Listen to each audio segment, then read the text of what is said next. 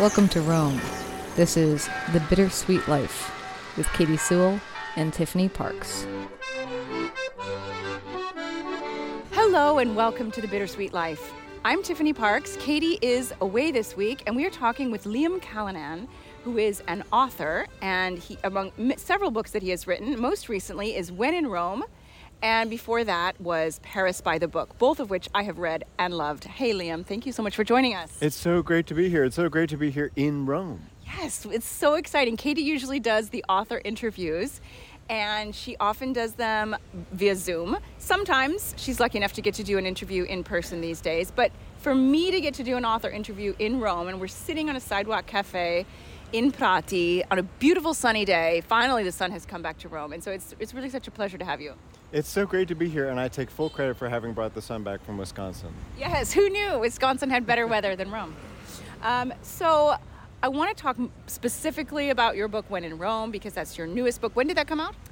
When in Rome came out in April of 2023, so just So- a couple weeks ago. Just yeah, I a didn't. few months ago. I didn't realize it was so recent. I thought it was. I thought it was March. It might have been March. Everything's kind of been a blur since it launched, so it's been exciting. So, if you want, you can describe the story of the book, or I can try. I, has, it's been a few mo- about about a year or at least since I've read it. Because full disclosure, I helped Liam uh, do sort of a accuracy, authenticity check for the Rome portions of the book, because of course the title "When in Rome" clearly the book takes place in Rome, at least most of it.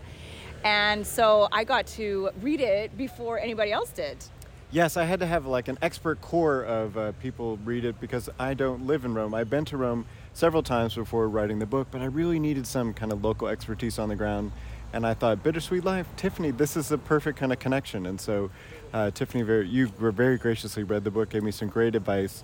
And I liked how you also kind of let me slip at the end. There's some, I, I don't know how, I don't want to spoil it, but there's an interaction with the Italian legal system where you said, this could never happen in real life. Tell your uh, readers that but I'm gonna let it slide because it's such a great ending. So I was like, oh, this is great. So we got that kind of leeway. But actually, if I so if I had to come up with a quick introduction or summary of it, what I've been using, it's an American realtor. She's in her 50s. She's looking for a midlife change. She comes to Rome to help some nuns sell their old convent, and then in the process decides she wants to join the convent. And right at that point, her old college flame shows up, and a, a dilemma ensues.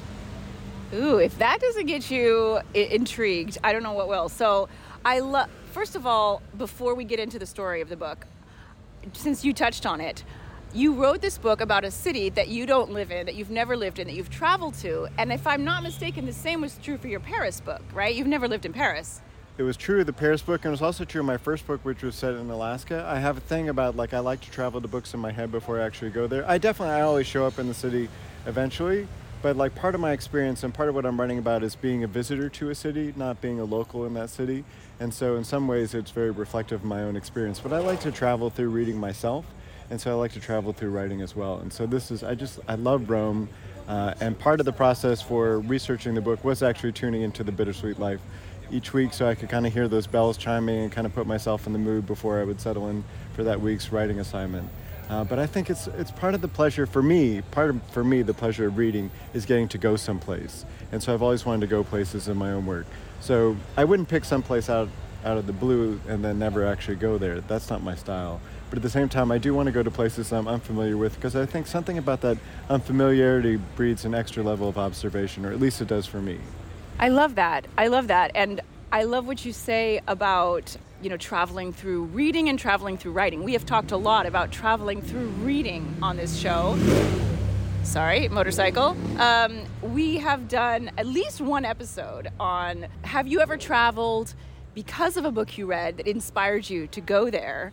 Or have you ever picked up a book that was set in a place that you went? And both are wonderful and both are, are, are great things to do. So if you love Rome if you, or Paris, when in Rome, Paris by the book, they're both awesome. And your first book that's set in, in Alaska? It's called The Cloud Atlas, which importantly is not Cloud Atlas by David Mitchell, which is a much more famous book. My title is similar, except I have a the at the beginning, which teaches you the value of editing. If I'd only cut that the, I might have won the Booker Prize too and had a Tom Hanks film made about me.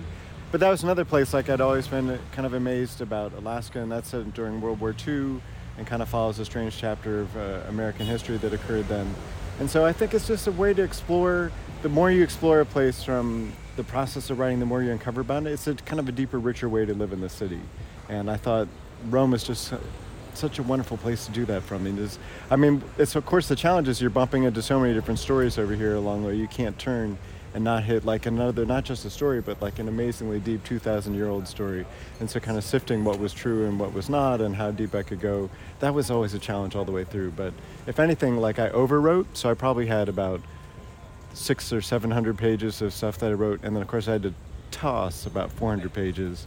Um, that is so much. It's so much. I wish I was. Do you save that stuff? I do save it, but I have it. I call it the bullpen. Like I just kind of keep cutting off things and putting them in this file because, like, it's all. I guarantee you, listeners, it's all amazing writing that you would want to read every word of. but I know that, like, I'm not capable of writing an 800-page book that's going to have people hooked. Some authors are, but for me, it would just get repetitive. I think for my readers. So I just. But for what I do is, I think part of my process is just like putting all the clay on the wheel first and i really don't know where i'm going until i put it on there like i'm not sure if it's like that for you but like i have to write to figure out what i'm writing about and it's only once i've gotten to the end that i realize where i was supposed to start and so once i've gotten that then i can put together the kind of whole process but until that point i just kind of write write write kind of churn up i'm so jealous of writers who outline who kind of have everything sorted out from the beginning because they really seem to kind of have like a much more efficient way of writing. I just have to pile up the words.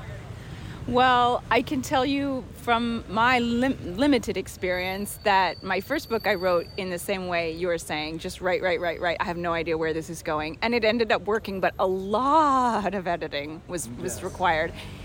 And now I have tried to do the, the plotting, like you said, the outlining, but I'm not finding it it's any easier. I find that I can make an outline but can I follow it? That's the hard part. That's the hardest part. I mean, the tyranny of the outline. Like I think, well, one author told me it's just you suffer at the beginning or you suffer at the end, depending on when you do your process. And for me, I guess I suffer at the end because there's just dramatic changes in this book all the way through, and just kind of cutting and shaping. But the, for me, that's the fun part. The hardest part is staring at the blank page, that little cursor that just keeps blinking at you, like, when are you going to type a word? I feel like that's what the cursor is telling me. But then at the end, when I'm kind of cutting and shaping and looking at the words and like weighing each paragraph, I mean, the funny thing is when I do readings now, even if I go to a bookstore and I read from a little bit of the book, I'll have this experience of like, I could cut this paragraph. I could cut this line. I could change this right now. And sometimes I do at the podium. I'm like, I could almost want to sell people books with my line edits that I did from the reading. I love that idea. I I also love um, the editing process, and I love I just get out my machete oh, and I, I just cut mercilessly. It's, it's one of my best. favorite things. It's the best. There's nothing better than kind of cutting away. What I like cutting for is length too. Like if I'll just set myself a goal, like if a chapter is 25 pages, I'll say let's get this down to 20. Or if a passage is like a thousand words, I'm like, what can we do to get it to 800? I think there is such a thing as cutting too much but rarely, rarely. I'm always about cutting more than you think you need because you can always add it back. Especially, I mean, I think about authors from previous ages before computers when they would tear out pages, like they would be gone forever. Whereas for me, it's like, oh, I can just open up a file. It's, it's right. now, um, I just want to touch back briefly on your what you were saying about in your writing about places that you travel because I'm curious and it might be different for these two different books, the Paris book and the Rome book, but did you get inspired by a trip to that place and then you started writing? Or did you think, okay, I'd love to write about Rome, and then you went there? I'm definitely inspired by a trip. Uh, in each case, I was inspired by a trip. Like in Paris, by the book, I was inspired because I had gone to Paris with my family to write an article about children's books in Paris and while we were there, we stumbled into an English language bookshop, and the proprietor kind of half jokingly offered to sell the bookstore to us. And um, my wife is a much more financially, I was ready to do it and lose all of our money in a month. But my wife, thank God, is more responsible than I am. But still, I thought, like, what if we had bought the bookshop? What would it, like a little American family in Paris running a, a bookshop in the Marais, what would that have been like? And so a book was born. Um, in the case of When in Rome, things began a little bit differently. I was touring for another article my daughter and I were touring around Europe looking at universities with programs that taught in English, but the country's language was not English, so it would be a great way to go abroad. And when we stopped in Rome, we stayed in this little boutique hotel up in Trastevere called, now you're going to have to help me with the name, Donna Camilla Savelli? Yes, and our listeners have been hearing about this hotel recently. I know, this is so exciting that this is all This is synchronicity, I swear. So we were staying, my daughter and I were staying in this little hotel up in Trastevere. It was beautiful, and we just kind of stumbled into it. And as we were checking in, I mean, it's a great kind of little castle of a place. And as we were checking in, a nun appeared from like behind this little door and then walked behind us across the lobby and then through another door. And I asked the receptionist, I said, "What's what's going on? Is there is there a convention or something?" She said, "No, no, no. This this all used to be a convent, but the nuns over time was sold off different wings of the convent, and now there's just a couple of them left, who are still on the premises until they too fade away. Then the whole hotel will be given over to hotel business." And I just thought, like, what an amazing story to kind of have a community of had that's been here for I think in their case like four or five hundred years. And what happens when that all shifts over to kind of a new transition? And so once the wheel started turning I just couldn't stop thinking about it. And that put me in mind of like what happens when a convent has to sell? Like who helps them with that? And I think we live in Milwaukee and like a lot of and we live in the city itself and like a lot of urban cores there's a lot of old churches of various denominations which have gone through several lives and then gone on to become other things, whether it's hotels or restaurants or private living spaces, or just kind of get abandoned too. And I find that very poignant because those communities are always communities that were meant a lot to a core group of people at one time. And what does it mean when a building loses that community? Is the community still there? Not necessarily in a ghostly way, but maybe in a spiritual way. Like, what does it mean? What is how does place shape who we are and what we think about? And I thought that was really true up there in Trastevere. Uh, it was also just a beautiful place to stay.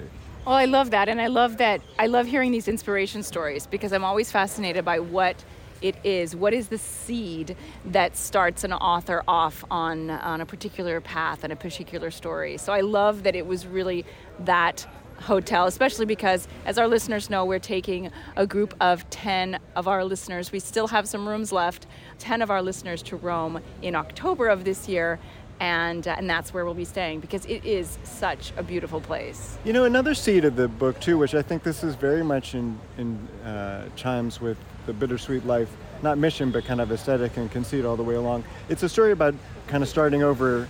Starting a new life, and so it's not just. I mean, there are some definitely some nuns in a convent in the book, but it's also about like what it means to start over again.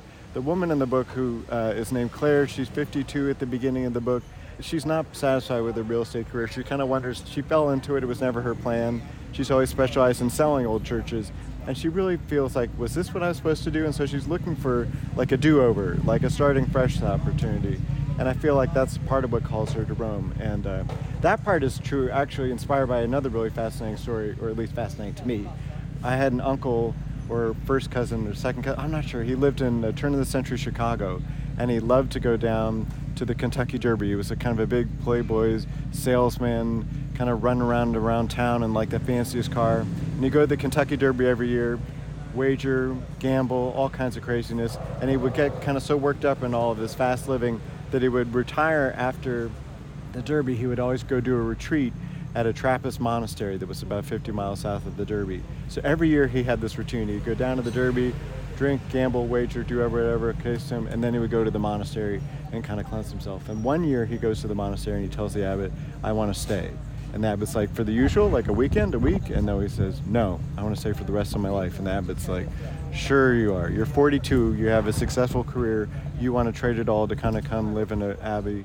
And the rule of their abbey is that you never leave the grounds of the property. And so for a well-traveled guy like himself, he couldn't believe it. So the abbot put his car up on blocks because he never thought it was actually going to happen. But after a year, he checked in with him and he said, "Yeah, I want to stay."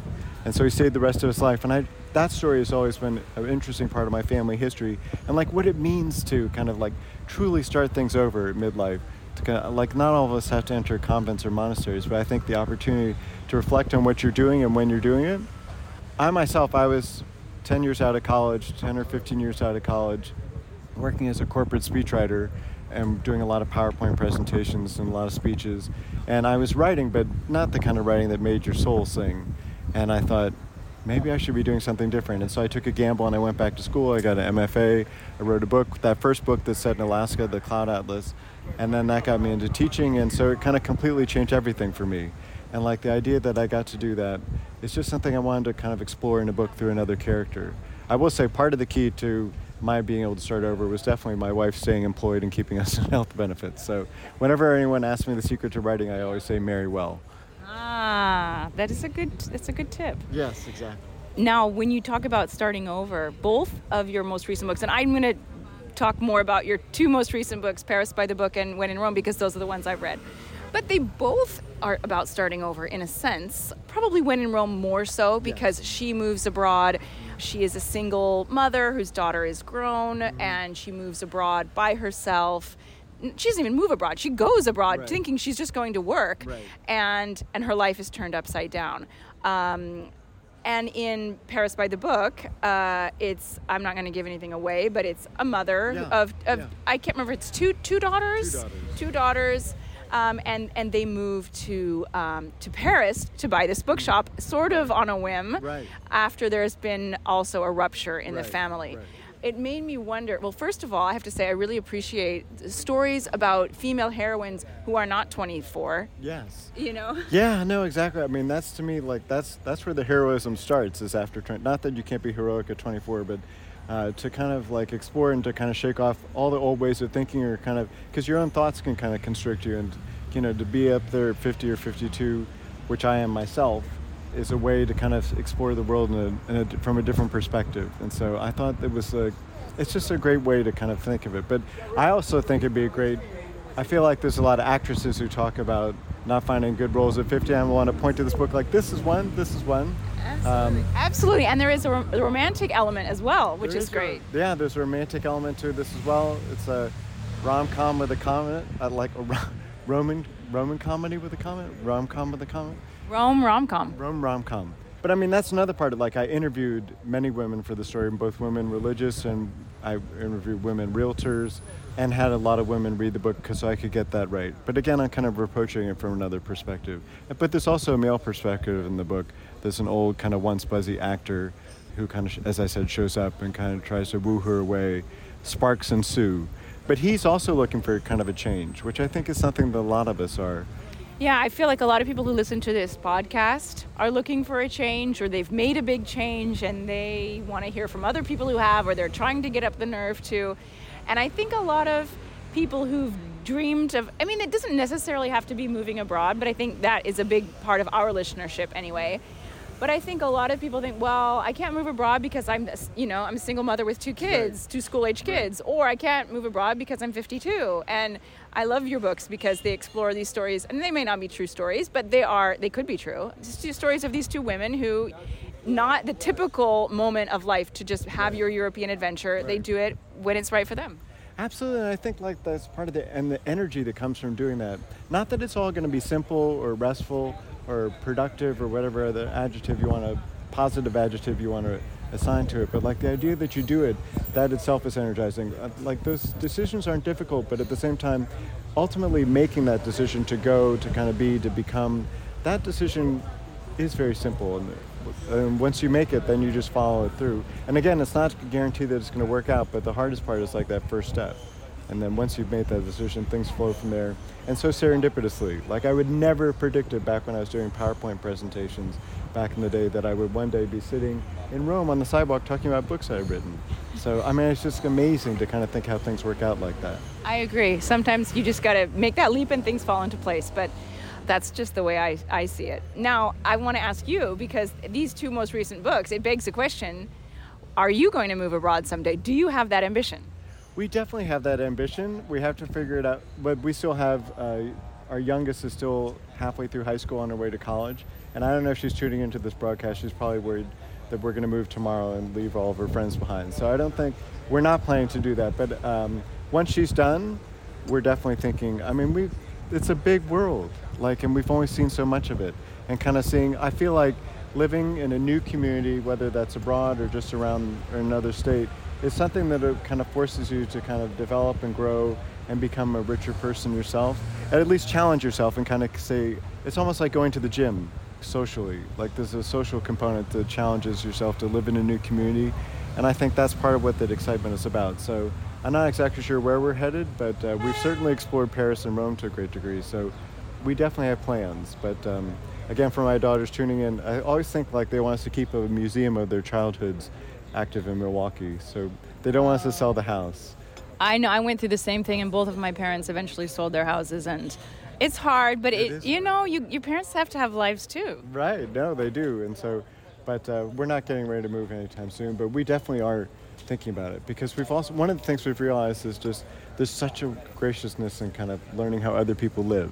Like just the fact, like here in Rome, the idea, like I love that you do not walk down a Roman sidewalk and see people carrying giant venti-sized lattes in a cardboard cup. Like here, you have you stop like we are, and you have like a little cup of espresso. You stand at the bar, you pause, you stop. Is the most important thing. That's something that you wouldn't pick up if you hadn't kind of lived and explored a little bit elsewhere. And like that's not that everything in Rome is better than the United States. Like maybe the trash pickup could be better in some places.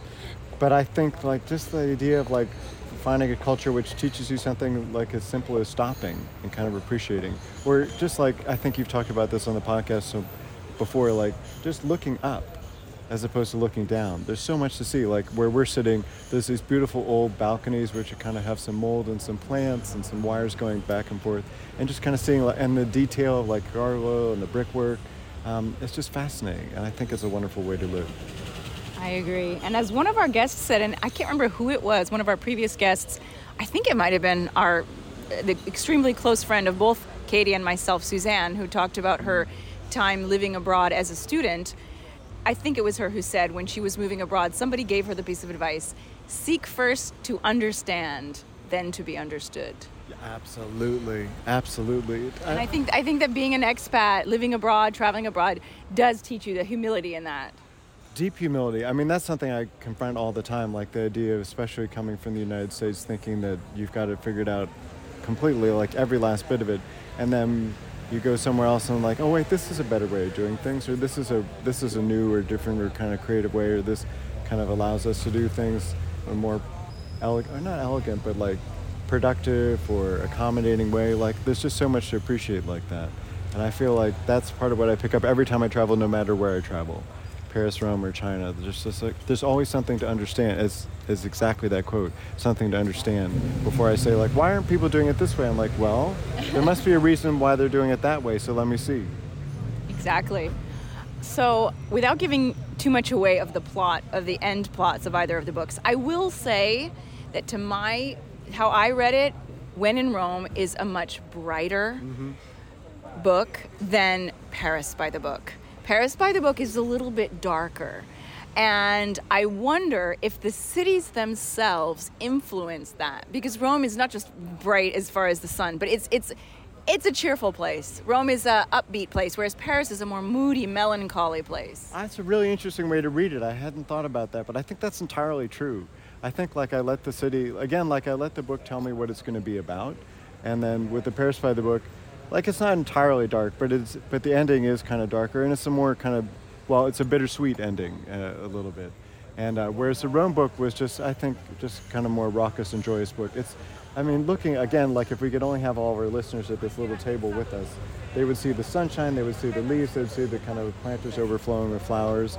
I mean, there's a certain anarchic quality to Rome. There's also just a kind of this, it's hard not to see someone smiling.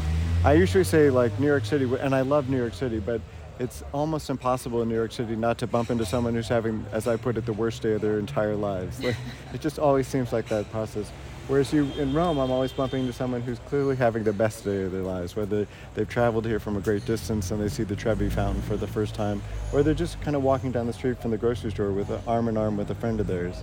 Um, it's again, it's not all happy-go-lucky, but there's a certain joy to the city that informed the book, and I, I wouldn't argue with that. I love that. I love that. So now what I want to know is what you're working on next. Oh, this Because every writer has something up their sleeve that they're either either writing or planning to write. I definitely have something up my sleeve, but I'm trying to figure out exactly where it goes. But I have a couple different projects.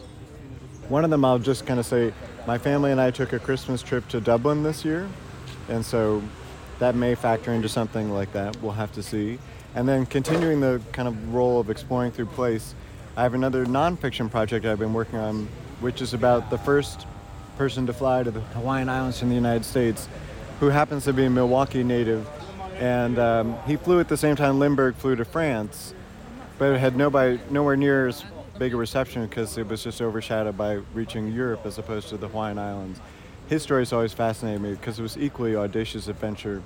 Uh, and then also, he at midlife, after having kind of this celebrated career early on and then kind of fading into obscurity, then kind of quit everything and became a priest at 50 and would fly around to tiny parishes for the rest of his time. So there's something about that story which matches that spiritual element, but also the exploring element that's going to come together. So that's some, but that's right now as a nonfiction book. Yeah, I'm just kind of auditioning cities of the world. So if listeners want me to kind of mm-hmm. come write the book of their city, well, we'll have to figure it out. London, London calling, we could figure it out. That sounds good. London is a fascinating place. It is. I have to say though, just walking around Rome today, I don't know if I'll be able to convince my editor that I could do another Rome book, but there's so many stories here. I and there's just like, well, there's one around every single block. I was just having such the most marvelous walk over here today. And I broke one of my rules. One of my rules is uh, when I'm in a city is to never take the subway because life is experienced up top. There's only, you can see so much more, but I was a little bit late today, so I took the subway over. But uh, one thing I like about the subway is like coming out, it's like a Broadway moment. When you emerge up from the steps, it's like showtime. like the city unfurls itself around you, the, the lights turn on, the sky above you illuminates, the trees start leafing extra, and you kind of emerge from that darkness of the tunnel into the light of the day. It's just a wonderful moment. And so um, think there might be maybe a little bit more Rome left in me, maybe a short story, I'm not sure. But I'm going to be vacuuming up the stories all the way home as I walk today. I love that visual of vacuuming up stories.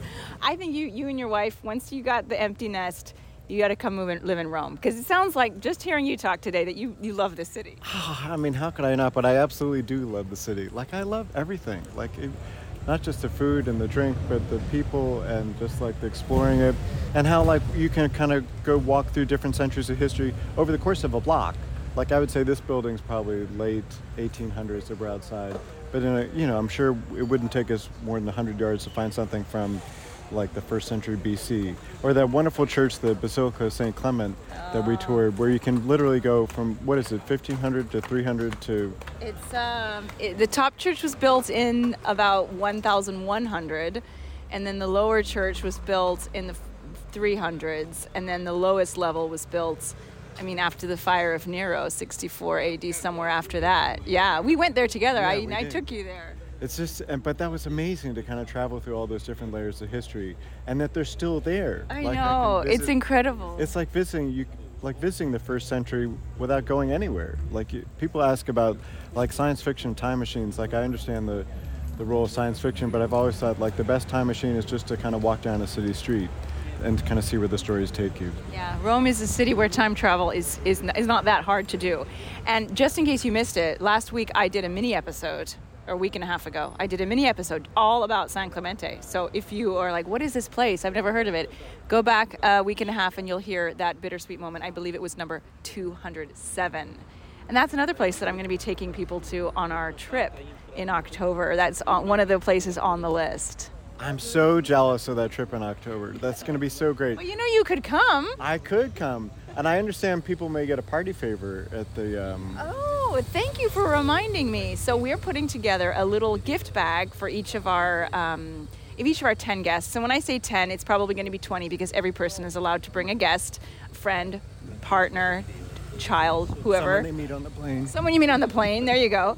And so we're putting together a little gift bag with some goodies in it. And Liam has so graciously offered to include his book, When in Rome, in our little gift bag. Yes, and the best part is you don't even have to carry it over the seas. It'll be just waiting for you when you arrive. Yes, so. it'll be in your room. And we are going to try to figure out how we can get signed copies as well. We're working on that. And there's there's a fun part to it too on my website. That's like a I have a Google map of all the locations in the book, so people could actually drop a pin. Because we had to kind of explore, like doing the book. Like I really did do the research. I did everything in the book that my character does, including jogging laps around You jog laps around St. Peter's? In the middle of the night. No, I didn't even think you could get in there in the middle of the night. I didn't think I could get in there either. So anyway, in the book, late in the book, my character's kind of having a literally a dark night of the soul moment, and she goes to um, she decides she wants to kind of run laps around St. Peter. She's also training for a marathon, and so she decides to get some miles in while she's there. And so our last night in Rome, when we visited on this last trip, I told my wife that I need to go do this, and she said, "Really? You're gonna go run laps?" She said, "Well, good luck to you, but I'm going to sleep." So I laced up and I went over there, and it's, co- it's totally quiet at night, Vatican City. I got to St. Peter's Square, and I was like, "Surely someone is going to stop me.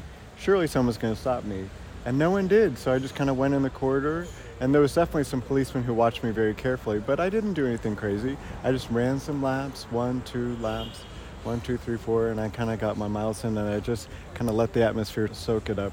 And it was just a great. I'm really important that scene in the book.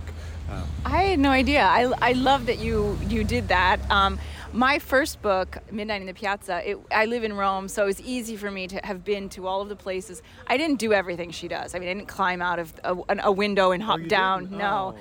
Didn't get to do that. I didn't get to go underground uh, in the ruins of um, the theater of Balbi but uh, it was easier than what I'm writing now, which is takes place in Rome, but it takes place in 1599. Right. So, but you can still visit parts of 1599 here in Rome, as we were just saying. But it is a challenge to yeah, kind of do. Yeah, it's a challenge, but it's a fun challenge. Oh, absolutely. Like, I mean, I had to have dinner at a cafe, and I had to have a bottle of wine. Like, I also had to go to the hospital at one point, just because my character, again, not to spoil things, but has an interaction with the hospital. So I didn't. I just wandered to the hospital asking for a COVID test, and then kind of kept getting the directions wrong on purpose so I could wander another corridor and take notes. But it wasn't a typical tour tourist view of Rome, like because there's always something kind of new to explore. And that's what I love. There's a story around every corner, and so just the opportunity to interact with those stories It's really part of the pleasure of writing a book and part of the pleasure of Rome. Well, I think that's a good place to end it. Thank you so much for joining me, Liam. I had such a great time talking to you, and I'm sure that our listeners are going to run out and grab your books because they are so, so, so great, and they are such great portraits of the cities that they take place in. Oh, I'm so glad to hear that. It's really wonderful to kind of be part of it. It's also wonderful to be part of this this show and this community because like what one of the things that uh, bittersweet life i think does so well is really kind of create a community of its listeners and community is one thing i've been interested in all my books wherever they're set like what it means to be a place what it means to make a community and what it means to kind of make sure the community continues on it's a wonderful opportunity so thanks so much for having me on Oh, thanks for thanks so much for coming. And the books are When in Rome and Paris by the Book by Liam Callanan. Thanks so much for listening. Bye. You could sponsor this show and reach educated, curious, and compassionate listeners all over the world. Our listeners are a remarkable, diverse, and engaged group of people that I am so continually impressed by. Visit thebittersweetlife.net and click support to get the conversation started. Bye.